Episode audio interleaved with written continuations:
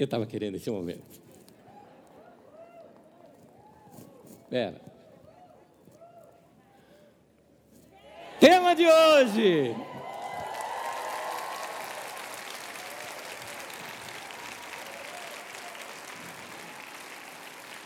Fala comigo o tema. Tu és Deus. Aleluia.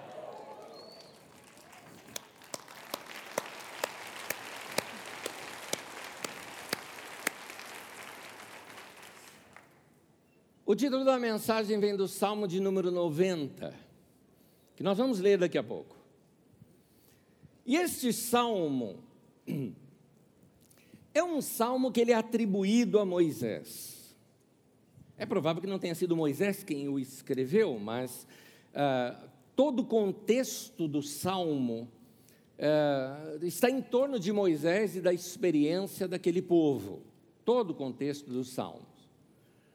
Ah, Nécio, por que, que você acha que não foi Moisés que escreveu? Não existia hebraico ainda quando Moisés escrevia, entendeu? Então, se o texto está em hebraico, não foi o Moisés. Mas isso se aprende no chamado Didaqué, né? De terça-feira, às vinte horas, ou passa lá no nosso site, assista desde a primeira aula, você vai entender. Mas não é esse o nosso tema. Nosso tema é que o, o fato de ter sido atribuído a Moisés é porque, assim, é como Moisés escrevendo tudo aquilo. Porque tem tudo a ver com a experiência daquele povo. E o fantástico deste, deste salmo, o maravilhoso deste salmo, é que ele vai contando ah, o impacto que aquele povo teve em começar a conhecer a Deus. Por que começar a conhecer? Porque Deus era desconhecido para eles. O Yahweh que, que Moisés vem anunciar para eles, que era o Deus deles, que fez sinais lá no Egito e que os estava chamando para adorá-lo lá no deserto, era desconhecido para eles. Eles sabiam que o antepassado deles, Abraão, havia uh, tido um contato com o Yahweh, que Isaque havia tido um contato com o Yahweh, que Jacó também havia tido contato com o Yahweh. Mas esse povo, depois de muitos anos, e anos passando uh, aperto, anos passando quase como uma escravidão, é, uma, uma vida horrível que eles viviam ali no Egito, estavam agora indo para o deserto, servindo um Deus que eles temiam, porque viam os sinais que esse Deus vinha operando, mas que ao mesmo tempo se sentiam amados por esse Deus, mas ao mesmo tempo era um Deus desconhecido para eles. O que eles pensavam sobre esse Deus? Ele é poderoso, mas ele é amoroso. Ele tem poder, mas ele é sensível. Ele ouve nossas orações. É um Deus que pode mudar situações que a gente considera impossível. Nunca esses homens e mulheres poderiam imaginar que, diante de toda aquela força e potência que era o Egito, eles conseguiriam escapar de tudo aquilo e construir uma nação. Nunca conseguiriam imaginar isso. Então, eu sei que a gente sempre vê esse povo por um lado negativo deles, que a própria Bíblia nos narra. Teimosos, não é? É, um povo que murmurava, mas vamos olhar um outro lado desse povo. Eles creram em Deus, eles saíram ao deserto, simplesmente porque tinham uma palavra dada por um dos seus profetas, no caso Moisés, agiu como um profeta ali, dizendo para eles que Yahvé queria ser adorado por eles no deserto, e eles não entendiam muita coisa, até porque aquele momento foi, foi alguma coisa tramada entre os grandes. Foi Moisés que foi falar com o faraó e que fez todos aqueles sinais. É muito provável que o povão mesmo só via a consequência daqueles milagres, das dez pragas, por exemplo, daqueles milagres, daqueles sinais, daqueles terrores, como foi a morte dos primogênitos, ou daquelas pragas, como foram eh, das rãs, piolhos e tantas outras situações.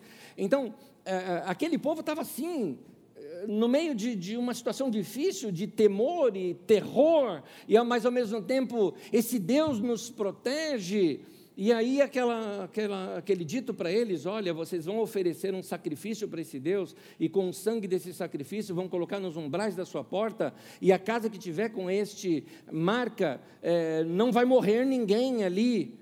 Gente, era um terror, era um momento de, de, de, uh, de tensão, e então eles saem ao deserto, começam sua peregrinação, e nessa peregrinação, indo, indo, indo, indo, e finalmente eles chegam num lugar em que o mestre, o líder deles, o Moisés, é por aqui, todo mundo, né? Marcha, e todo mundo indo naquela direção, naquela direção, e todo mundo ali, né? Tranquilo, Moisés, cara de Deus, homem de Deus, né? Tá sabendo, Deus está falando com ele. E aí chega num lugar, mar. Moisés fala, vamos construir um acampamento aqui. Todo mundo constrói um acampamento, se organiza, se assenta, e aí? Nós vamos continuar? Vai todo mundo nadar? O que, que nós vamos fazer? Talvez já tenha começado a passar na mente de alguns deles assim, será que nossa liderança está mesmo ouvindo a Deus? Será que a gente pode continuar confiando nesse líder que Deus levantou sobre nós, que é o Moisés? Talvez essas dúvidas começaram a passar e aumentaram. Aumentaram a hora que eles viram uma poeira sendo levantada lá embaixo. E aquela poeira nada mais era do que um exército vindo do Egito. E aí eles sabiam, estamos fritos. A maior potência do mundo, com seu exército, contra um grupo enorme de homens, mulheres e crianças que não tinham proteção, não tinham nada. Nós vamos morrer todo mundo aqui, e o mar na frente. Então, naquele pânico, naquele terror talvez que brotou entre o povo, cadê o líder, cadê o Moisés? E aí você vê ele orando, e assim, Deus fala logo com ele, para onde que é para a gente correr?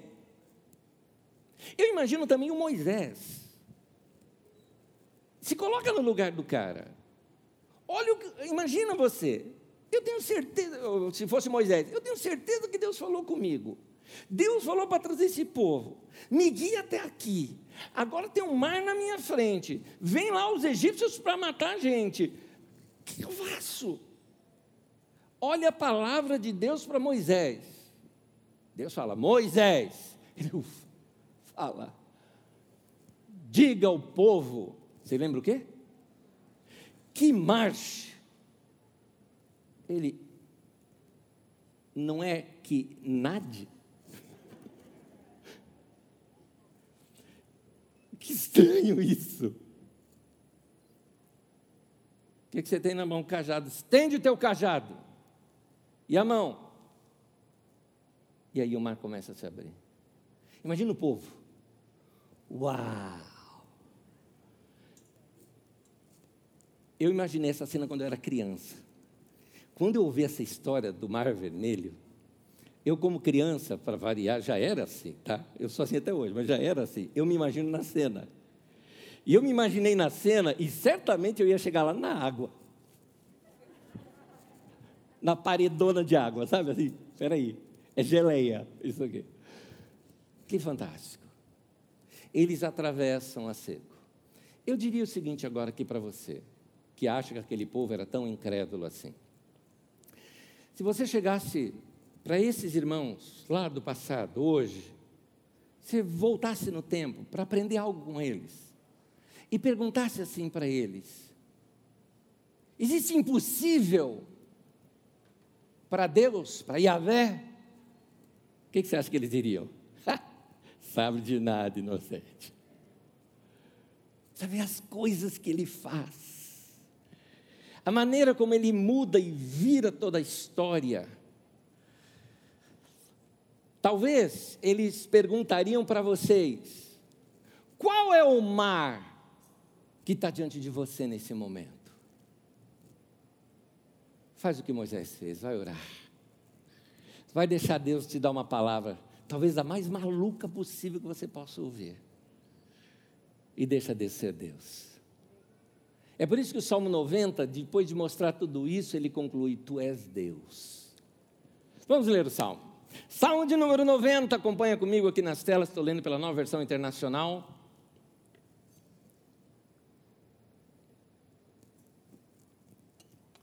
O nosso texto diz assim: Senhor, Tu és o nosso refúgio sempre, de geração em geração, em geração, em geração, em geração, em geração, até chegar à nossa geração. Vocês não entenderam nada.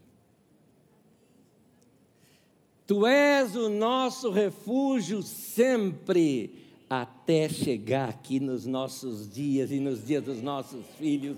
Ele não muda, Ele é o mesmo. É isso que está querendo dizer. Essa repetição ela é interessante porque, às vezes, o, o, o autor ele não consegue mostrar uma dimensão, então ele usa a repetição para mostrar a dimensão. A língua hebraica é uma língua primitiva, não é como a nossa língua que tem aumentativos, por exemplo. No caso, quando vai falar de Deus, por exemplo, da grandeza de Deus, sabe como que ele fala? No plural. Coloca tudo no plural, porque aquilo dá uma ideia de aumentativo. Esse é o texto hebraico. Então, aqui na repetição, é isso que ele está dizendo. São ondas e ondas de geração. E aí ele começa. Antes de nascerem os montes. Aliás, que poema lindo isso, né? Os montes nascendo. Antes de criares a terra e o mundo. Entenda que agora que criar a terra e o mundo para eles era algo muito maior do que nós entendemos somente aqui o nosso planeta, porque eles não tinham ideia das dimensões que nós temos hoje do nosso universo. Eu não sei se você é do tipo que, que gosta de olhar numa noite estrelada e ver aquela coisarada toda e ficar encantado. Eu sou encantado com isso demais. E as distâncias, elas assim... Sai fumacinha do meu cérebro para pensar nas distâncias que são tudo isso. Nós estamos no meio de uma galáxia e somos um planetinha tão pequenininho, numa das hastes lá da nossa galáxia.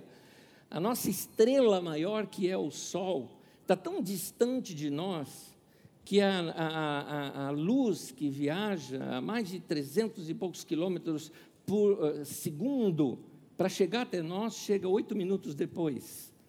Ou seja, quando você olha para o Sol, você está vendo o passado de oito minutos. Ou seja, vamos a, a, adiantar um pouco mais, é, quando você a, a, a, olha um, outras estrelas no céu, vamos colocar a próxima galáxia próxima de nós. Então, a nossa é enorme, mas ela não é a maior, ela é pequena ainda. Tem outras maiores. E quando você pensa em Andrômeda, por exemplo, uma outra galáxia, longe da gente, tão longe, que a luz dela sai para a gente algo em torno de dois milhões de anos atrás. É um número imenso. Como assim? Como assim? Tem alguma estrela, porque parece uma estrela no céu, mas não é uma estrela, é um aglomerado de estrelas que chega para nós como um pontinho só, de tão longe que está. E a hora que eu olho para ela... Aquela luz que eu estou vendo é de dois milhões, não é mil, milhões de anos atrás. Como é que é isso? Não sei. Não sei. Por isso, quando a gente olha tudo isso e fala, que Deus é esse? Que criou tudo isso? Se tudo isso é enorme, qual é o tamanho dele? Então, aqui, voltando, versículo dois. Antes de nascerem os montes, de criares a terra e o mundo, e olha aqui, de eternidade... A eternidade, a eternidade, a eternidade. O quê? Diga comigo que é o tema de hoje. Tu és Deus. Que maravilha. Continuando. Aí ele mostra a pequenez do homem no Salmo. Diz assim, fazes os homens voltarem ao pó, dizendo, retornem ao pó, seres humanos. Uma pausa. A gente não gosta de falar isso, mas todo mundo vai morrer. Ah, mas se Jesus voltar antes, tá, a gente é a nossa fé, mas você vai morrer. E eu também. E alguns queridos já partiram. Ah, mas eu não queria que fosse assim, tá, mas quer virar Matusalém, novecentos e sessenta e nove anos de vida? Não dá. Então... Há um tempo para todas as coisas. E o que Deus está mostrando é exatamente essa nossa limitação. Nós somos pequenos demais. E aí, só que o texto está mostrando o seguinte: mas para Deus, isso não tem diferença. Por isso que Ele trabalha na eternidade. E eu não sei se você percebeu da beleza de tudo isso, mas que beleza tem? Está falando que a gente vai morrer e que para Ele aquilo não é nada? Claro, porque Ele está na eternidade, fora do tempo, mas Ele te deu algo chamado vida eterna. Ele também te tira do tempo naquele momento e te leva para o fora do tempo. E aqui o texto continua, dizendo: de fato, mil anos para ti são como o dia de ontem que passou, como as horas da noite. É incrível tudo isso. Versículo cinco. Como uma correnteza, tu arrastas os homens, são breves, como o sono. São como a relva que brota ao amanhecer, germina e brota pela manhã, mas à tarde murcha e seca.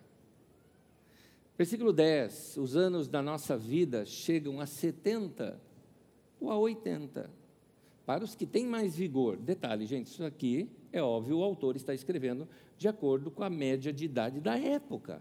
Mas adiante eu volto nesse ponto com vocês, tá? Que a média de idade da época era cinquenta a sessenta anos. Falar setenta, oitenta é como nós hoje falamos cem anos, por exemplo. Entretanto, são anos difíceis e cheios de sofrimento, pois a vida passa depressa e nós voamos. Quem conhece o poder da tua ira? Pois o teu furor é tão grande como o temor que te é devido. Note, eles viram o que Deus fez limitando as forças do Egito. É isso que eles estavam em mente. Continuando. Ensina-nos a contar os nossos dias, para que o nosso coração alcance sabedoria. Volta-te, Senhor. Até quando será assim? Tem compaixão dos teus servos. Satisfaze-nos pela manhã com teu amor leal, e todos os nossos dias cantaremos felizes. Dá-nos alegria, pelo tempo que nos afligiste, pelos anos em que sofremos tanto. Sejam manifestos os teus feitos aos teus servos, e aos filhos deles o teu esplendor. Esteja sobre nós a bondade do nosso Deus soberano. Consolida para nós a obra das nossas mãos. Consolida a obra das nossas mãos. Amém. Eu vou interpretar alguns trechos desse salmo que vai nos servir como palavra, incentivo e certamente alimento para o nosso coração, além dessa leitura, que basta a leitura de um texto desse que já enche o nosso coração. O texto fala que Deus é tão grande, tão grande, e Ele faz tudo funcionar de maneira tão perfeita que o tamanho dele ultrapassa o nosso entendimento. Repito aqui vários trechos do Salmo. O início do Salmo, por exemplo, Salmo noventa, versículo um e versículo dois, diz: Senhor, Tu és o nosso refúgio sempre, de geração em geração, e antes de nascerem os montes, de criares a terra e o mundo, de eternidade a eternidade, Tu és Deus. O que ele está querendo dizer aqui é que Deus, ele ele está acima de tudo, Ele criou todas as coisas, Ele é imenso, mas Ele é Deus. E Ele é um Deus, porque esse é o momento em que eles estão descobrindo que Deus não é só poderoso, mas que Deus também é amoroso. E esse choque entre o Deus poderoso e o Deus amoroso, ainda tudo isso estava sendo construído no coração e, e na mente daqueles homens e mulheres. Eu acho que há um cântico que nós conhecemos aqui, em que ele explica muito esse momento. É aquele cântico quando diz: Tu és soberano sobre a terra, sobre os céus, Tu és Senhor absoluto. E mais adiante, falando que ele sabe muito bem de tudo que ele faz, que ele é tremendo, diz assim: e apesar desta glória que tens, tu te importas comigo também. Em outras palavras, pode se sentir querido, pode se sentir querida por Deus, porque apesar de tudo isso, Ele ouve nossas orações. Talvez você esteja no coração dolorido, mas eu orei pedindo que algumas pessoas, amigos meus, que não morressem e morreram. O texto vai falando, nós somos pó, a vida passa, mas a sua agora vai continuar, não terminou ainda com você, você ainda está em construção, e Deus está precisando desse tempo na tua vida, você vai ver adiante, para fazer algo que você no futuro ainda vai agradecê-lo por esse momento, mas eu continuo isso adiante. Outra coisa que mostra nesse texto, olha só, vamos ver o Salmo noventa, versículo catorze, satisfaze-nos pela manhã com teu amor leal, e todos os nossos dias cantaremos felizes. O que esse texto está dizendo é o seguinte, gente, se a gente tiver uma experiência com Deus logo pela manhã, com o amor de Deus, o resto do teu dia muda. Está entendendo por que, que eu te falo de manhã, meu querido? Vai ter um tempo com Deus, seja de uma oração breve que seja, mas se conecte com Deus antes de você sair de casa, antes de entrar nas loucuras do seu dia, não é? Faça aquela conexão com Deus. Vai ter um tempo com as Escrituras, se você assim o puder, para que você conheça melhor esse amor de Deus na tua vida, e essa conexão vai alimentar o teu coração e sustentar você o dia todo. É interessante. Esse Deus é grande, mas Ele está preocupado com o teu dia, Ele não quer que você perca nenhum dia, por isso que o salmista fala, nos ensine a contar os nossos dias, em outras palavras ele está dizendo, eu não quero perder tempo, me ajuda a contar os meus dias, me ajuda a não perder tempo, eu, eu, eu quero aproveitar esse tempo chamado vida. É muito interessante o testemunho de alguns de vocês que eu já conversei, que passaram e enfrentaram a Covid e chegaram em determinados momentos em que parecia que a, que a esperança de vida foi embora. Momentos em que você achou assim, eu vou morrer. Esses momentos são trágicos e traumáticos na vida da gente, mas depois que passa, que você volta a respirar normal e você percebe, eu estou vivo, eu passei, eu sou um sobrevivente. Você não quer mais perder tempo com nada nessa vida, porque você sabe, a vida é curta e eu quero aproveitá-la melhor. Então Deus está mostrando isso, nesse salmo mesmo está sendo mostrado isso aqui para nós. Ele se preocupa com cada detalhe da nossa vida, inclusive do seu trabalho, você sabia disso? O seu trabalho é importante para Deus, de que Deus se envolve com você no seu trabalho. Nosso culto não pode ser só de domingo, tem que ser com o nosso trabalho, no dia a dia, nós dan- nos dando o melhor de nós mesmos. Salmo noventa, versículo dezessete, diz assim o dezessete, derrama sobre nós as tuas bênçãos, ó Senhor nosso Deus, dá-nos, eu estou lendo aqui para a nova tradução da linguagem de hoje, dá-nos sucesso em tudo o que fizermos, sim, dá-nos sucesso em tudo. O que, que o texto está dizendo? Deus, eu preciso da tua bênção no que eu faço, senão não tem prazer no meu trabalho, e eu não quero perder nenhum dia da minha vida, eu não quero acordar e dizendo, quem foi que criou a segunda-feira? Você vai ouvir Deus falando, fui eu, vai encarar? É para você tornar o teu trabalho algo bom, é para você tornar o teu trabalho algo que você experimente Deus lá no seu trabalho também, Deus te dando criatividade, Deus te dando sabedoria naqueles momentos de tensões que todo trabalho enfrenta, Deus te dando ideias novas para o seu próprio crescimento. Meu querido, não é errado desejar crescer, não é errado desejar crescer financeiramente, por exemplo, porque o texto está dizendo, dá-nos sucesso em tudo, abençoa as obras das nossas mãos. O que, que ele está dizendo? Eu quero ter produtividade, eu quero crescer. Não é errado sonhar alto nessa área, a ambição não é algo ruim, depende do que você coloca nela. Você coloca uma coisa boa, é uma boa ambição, a não ser que você coloque coisa ruim, mas uma coisa boa como crescer. Tem alguns salmos que eu estava meditando durante a semana, eu não virou mensagem, mas eu peguei, pincei esses salmos e deixei aqui, só para mostrar para vocês. Vou ler algum deles para vocês. Salmo vinte e quatro, versículo um. Do Senhor é a terra e tudo que nela existe. Guarda isso, ó. Tudo tudo é de Deus, a terra é de Deus, Ele criou a terra. Salmo oitenta e nove, versículo onze, os céus são teus, e também, tua também é a terra. Em outras palavras, o que está dizendo o texto? Deus fez os céus para Ele. Quando Ele terminou a criação, Ele fez a terra, Ele fez a terra para si. Ele fez a terra para si. Ele fez a terra e gostou do que fez. Diz ali na criação que quando Ele terminou aquele momento, Ele diz assim, e viu Deus que aquilo era bom. Eu imagino, por exemplo, nós temos ali alguns quadros que são lindos, né, das flores da Carisma. Nosso fotógrafo que fez aquilo, imagino, imagino ele, quando viu a obra terminada da sua foto, foi o Nintamar, fez a foto ali. Quando ele viu a obra terminada e olhou, e o quadro na parede, eu já imagino a cena, né? Você para, olha, se encanta e... ulalá! Que coisa linda! Eu imagino Deus, os montes, os picos, os mares, aqueles lugares. Diz o texto bíblico que no final das tardes ele vinha para caminhar com Adão aqui.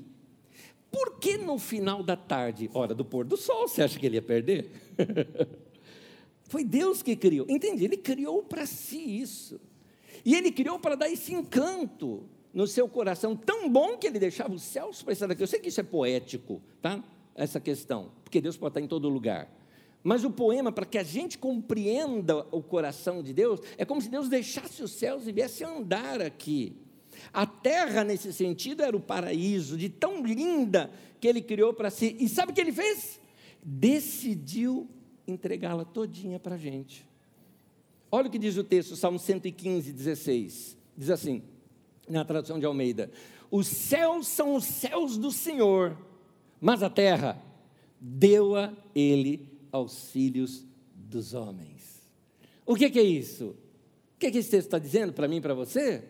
Meu irmão, vai conhecer a terra, meu irmão. Você está vivo.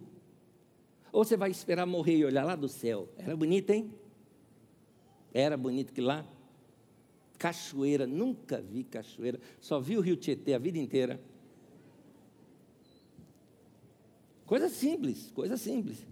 Olha, Pico do Jaraguá é bonito, eu nunca saí de Osasco. Tem gente assim. Vai sonhar, meu irmão. Vai sonhar. Vai sonhar. Você está vivo. Amplia. Eu quero ver coisa nova. Deixa passar um pouquinho a pandemia. Não terminou ainda. Mas já começa a sonhar agora. Vai viajar. Ah, eu quero muito viajar. Já tem passaporte? É, não. Já aprendeu uma outra língua? É, não. Então vai. Dá tempo. Tudo começa com um sonho, tudo começa com um desejo. É, mas eu não tenho dinheiro. Mas se você não pedir para Deus, você não vai ter mesmo. Tem que pedir. Tem que pedir para Deus pelo seu crescimento. Eu quero crescer, não quero parar de crescer. O que você fez durante a pandemia, hein? Cresceu alguma coisa? Dá tempo ainda de aprender alguma coisa nova? Eu estou estudando novas línguas lá que eu quero aprender, porque eu quero viajar. Quero aprender coisa nova, quero ler coisa nova, quero ler coisas em outros idiomas. Então, é, olha esse texto comigo, olha Deuteronômio. Deuteronômio oito, versículo dezoito, está na Bíblia. Assim você não fica falando, achando que eu estou aqui, oh, pastor, agora está pregando teologia da prosperidade. Eu estou falando que você pode crescer, meu irmão. Olha aí o que diz o texto. Mas lembrem-se do Senhor, o seu Deus, pois é Ele que lhes dá a capacidade de produzir riquezas. Deus te dá capacidade para isso. Corre atrás. Vai orar. Vai pedir. Vai se preparar. Vai ter ambições sadias, saudáveis. Normalmente você não alcança algo maior do que o que você deseja. Se seu sonho é pequeno demais, sua vida vai ser menor ainda. Porque às vezes o sonho é... a gente tem que aprender a sonhar mais. Ah, mas a Bíblia diz que os meus pensamentos não são os vossos pensamentos, que o céu, assim como os céus estão longe da terra, assim os pensamentos de Deus estão longe do nosso. Você está lendo errado o texto. O que o texto está dizendo é mais ou menos o seguinte, sonha, sonha, Sonha, sonha, sonha o mais alto que você consegue, o mais alto, conseguiu? Ah, tá pouco, mais, mais, mais, cheguei no talo, tá bom, Deus está falando, o que eu tenho para você ainda é maior do que isso, é isso meu irmão, é isso, vai sonhar, vai crescer, vai deixar isso entrar na sua mente, no seu coração. Nesse mês de setembro, partiu para morar com o Senhor, o nosso querido irmão Yang Cho. E uma das suas frases, lá da Coreia, ele disse o seguinte: diga-me a tua visão, e eu vou te dizer onde você vai chegar. É isso, meu irmão. O que você está vendo? É por isso que você tem que sonhar um novo sonho. Você tem que ter uma nova ambição. Você tem que ter, vou usar uma palavra bem bíblica, uma esperança, um alvo, um desejo ardente, alguma coisa que te motive, é isso. Nosso tempo é limitado, para Deus não, para Deus o tempo é imenso. Salmo noventa, versículo quatro, ele fala do tempo, de fato, mil anos para ti são como o dia de ontem que passou, são como as horas da noite. Deus está acima do tempo, certo? É o que o texto está mostrando. Para nós não é assim, olha o versículo dez. Diz assim, os anos da nossa vida chegam a setenta ou a oitenta para os que têm mais vigor. Entretanto, são anos difíceis e cheios de sofrimento, pois a vida passa depressa e nós voamos. Esse texto quer nos acordar para um detalhe. É, a gente está envelhecendo. Aliás, alguns de vocês eu levei um tempo para conhecer. Estão mais bonitos, claro, né? Só não deu para ver o seu sorriso, mas, aliás, vocês encontraram gente durante a pandemia que vocês não conheceram, por causa da máscara, né? Aconteceu isso comigo algumas vezes. Eu me lembro num shopping, eu estava assim, e a pessoa chegaram a parar na minha frente, né, assim, você não está conhecendo a gente? Eu falei, desculpa, não estou. Aí eu cheguei de perto e falei, ah, agora eu estou, né? Aí a criancinha chegou assim, é, mãe, mãe, é ele? É, aquele, eu não conhecia, eu não vi nascer, sabe, quer dizer, nasceu, foi antes da pandemia que nasceu, porque já era criancinha crescida, mas eu não lembro, não lembro mais, não dá mais para conhecer, foi bebê que eu apresentei, né, o Rei Leão lá e tudo mais, e...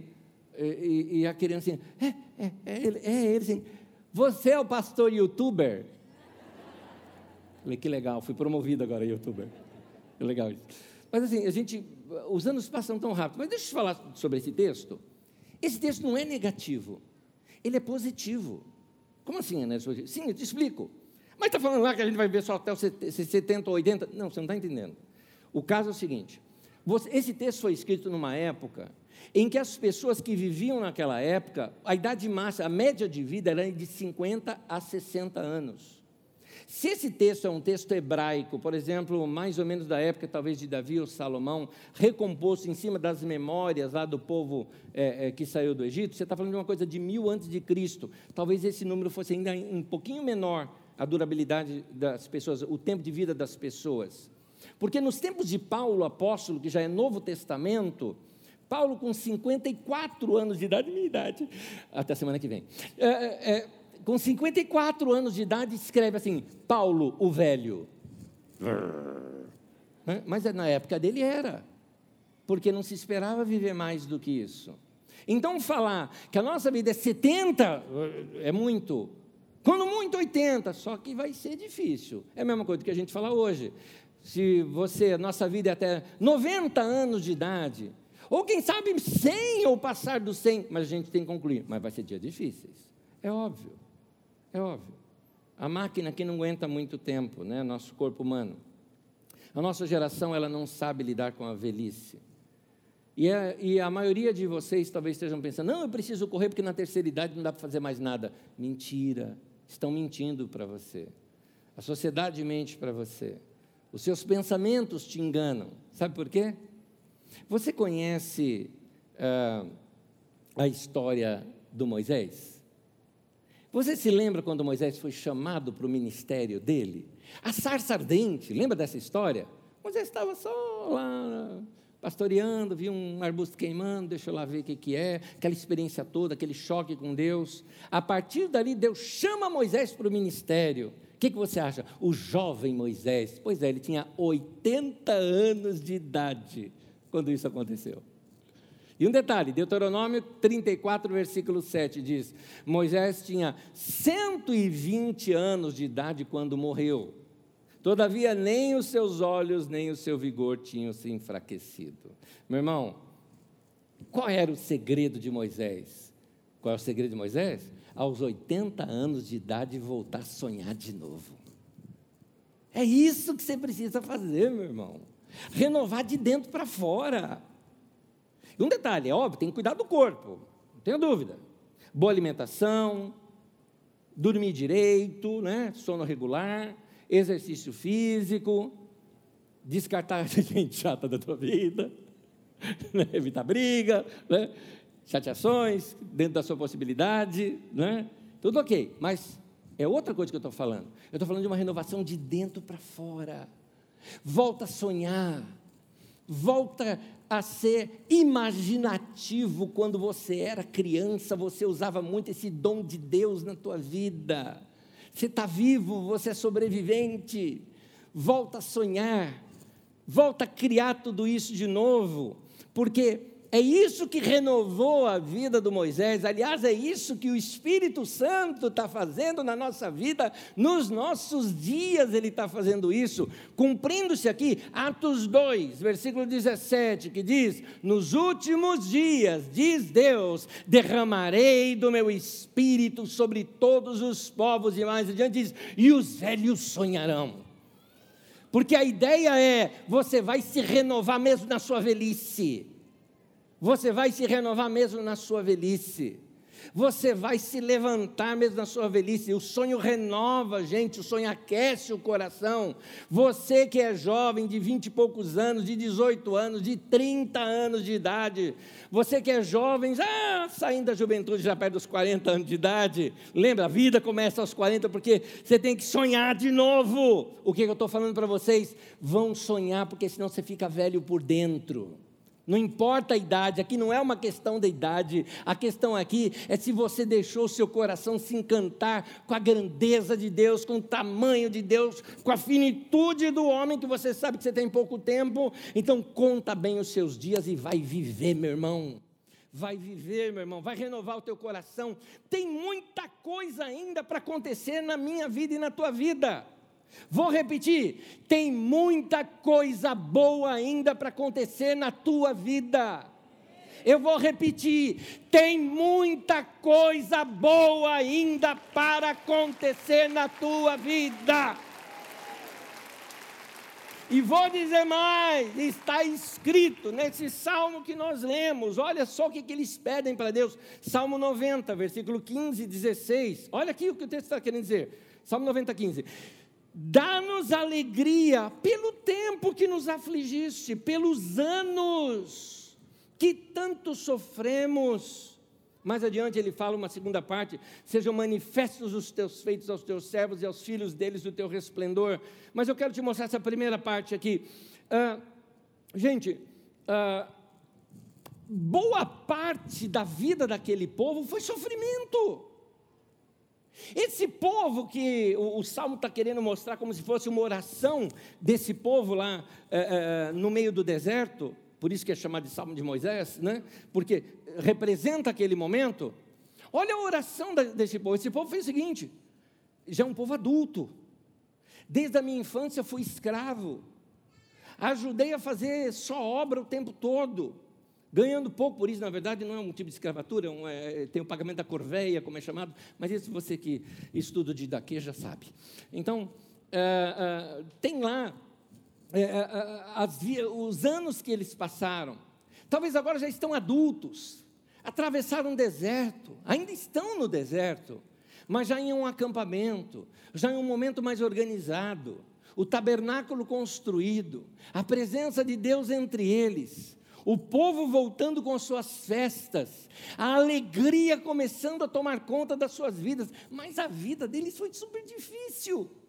E olha o que eles estão pedindo para Deus: Deus, eu quero justiça, que, que é justiça? Justiça é equilíbrio, justiça, eu sofri demais, eu não quero mesmo tanto, eu quero agora isso aqui, eu quero que o Senhor me dê alegria proporcional a tudo que eu sofri na minha vida até agora.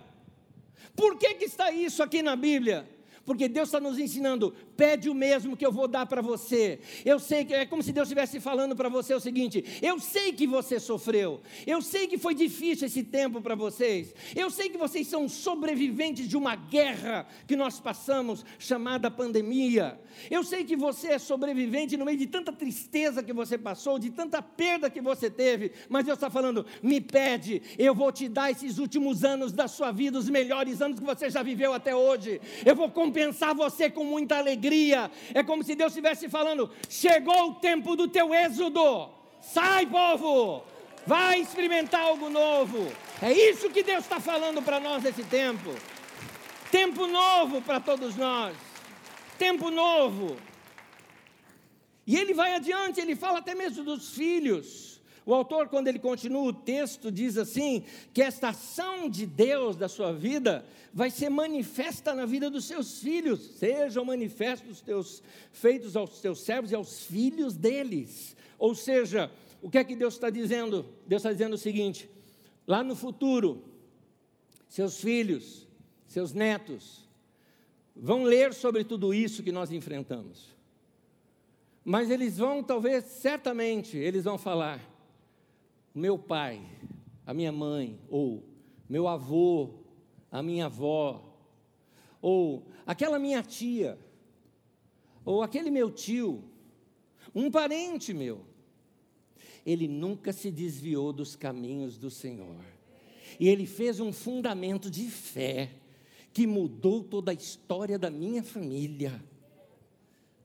Igual, é, esses dias eu conversava com um dos meus filhos sobre a minha bisavó, e ele ficava puxando o assunto, e falou, mas você conheceu mesmo a sua bisavó? Eu falei, conheci, claro, ela até morou na minha casa há algum tempo, né? A bisa, não a minha avó, a bisa, mãe da minha avó que me criou.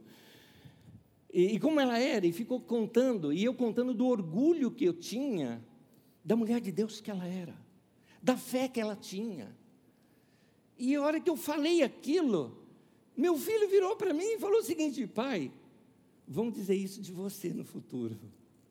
Gente, eu quase chorei ali, eu quase chorei ali de emoção, mas eu quero repartir isso com você agora, vão te elogiar no futuro, sua geração vai ser uma geração abençoada sobre a terra, meu irmão, a sua história, você veio para marcar a história, saiba disso, os feitos do Senhor, como diz esse salmo, estão sendo feitos na nossa vida hoje. Salmo noventa, versículo doze, eu vou pedir para você acompanhar em pé comigo, por favor, o pessoal da música também, vem para cá já, por favor, Salmo noventa, versículo doze, eu tenho dois textos ainda para ler, mas você lê em pé aqui comigo, Salmo noventa, versículo doze, ensina-nos a contar os nossos dias, para que o nosso coração alcance sabedoria. O que esse texto está dizendo? Esse texto está dizendo assim, Senhor, eu não quero perder tempo, eu não quero perder tempo,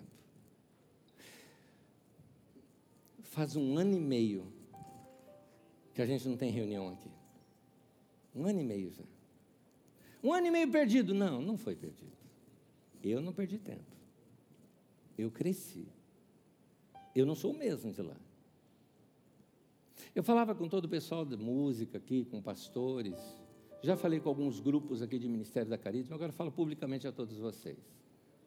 Se tinha uma coisa que eu não queria aqui na Carisma, é que essas reuniões agora, de hoje, e principalmente de domingo que vem, que é o retorno geral com todos os irmãos, hoje são só aqui com, com nossos voluntários, parte, né, dos nossos voluntários, é, eu não queria que fosse uma continuação de março de dois mil e vinte. Eu não quero esse ato. Não quero. É para ser melhor. Porque nós crescemos. Sofremos, claro, mas o sofrimento cresce. O sofrimento deixa melhor o coração. Teu coração está melhor. O sofrimento faz isso. A tribulação produz. Duas vezes a Bíblia cita isso. Produziu alguma coisa em você. Você não é mais a mesma pessoa, não. Não se sinta assim, ah, que horrível que foi. Meu querido, no mundo passais por aflições. Passou, passou. Eu sei, não terminou a pandemia ainda, mas passou já. O pior já passou. É um momento agora da gente se recuperar e crescer. E eu espero tempos melhores aqui entre nós. Esse texto que nós lemos está ensinando, me ensine a valorizar os meus dias, porque eu sei que meus dias aqui na terra são curtos. Eu vou valorizar bastante. Último texto, último texto. Salmo noventa, versículo um e dois. E esse eu não quero ler sozinho. Quero te convidar para ler junto comigo. Vamos lá? Vamos ler juntos? Senhor, Tu és o nosso refúgio sempre, de geração em geração. Antes de nascerem os montes, e de criares a terra e o mundo, de eternidade a eternidade. O tema de hoje, Tu és Deus, ao nosso Deus.